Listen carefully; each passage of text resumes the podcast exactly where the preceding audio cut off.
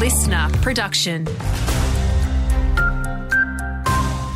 Good morning, it's Andrew Schau with the latest. Union officials have denied power workers refused to answer their phones during Tuesday's storms due to an industrial dispute. More than fifty thousand homes and businesses are still without power, many of those predominantly through Gippsland and some in the Goulburn Valley. Premier Jacinta Allan says emergency relief payments are available to those affected via local council. There is a range of emergency payments that are triggered, if you like, immediately in terms of ensuring that those supports get out to impacted families and homes as quickly as possible.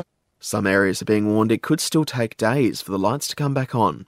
The head of V-Line is assuring regional Swifties their trains to tonight's concert won't be impacted by this morning's industrial action. That's despite a warning from the Rail, Tram and Bus Union, which claimed that residual delays could cause problems for fans travelling to Melbourne. Matt Carrick says any disruptions will have cleared by the afternoon. Trains will resume from eight a m in the morning, and while there will be residual delays, we will have restored our services so that fans can travel to the Taylor Swift concert.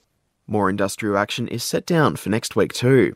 A motorbike rider was airlifted to hospital with serious injuries overnight after a smash in Longwarry. Police believe an S U V and a motorcycle came together on the Princes Highway around nine forty p m last night. The driver of the car was also taken to hospital. And briefly, a blue-green algae warning's been issued for the Broken River downstream of Lake Nellicuti to Shepparton.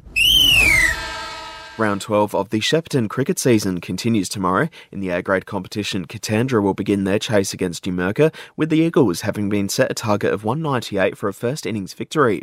Elsewhere, the Northerners will resume their first innings at three for thirty-five. They need another one hundred eighty-six runs to avoid defeat at the hands of Euroa. And Willow Grove Gold remain unbeaten in the women's Latrobe Valley action after downing Churchill overnight. Elsewhere, Centrals didn't drop a wicket to take the win against Willow Grove Green. Raiders, meantime, had a big game against Morwell Black, and Latrobe won against Morwell Yellow.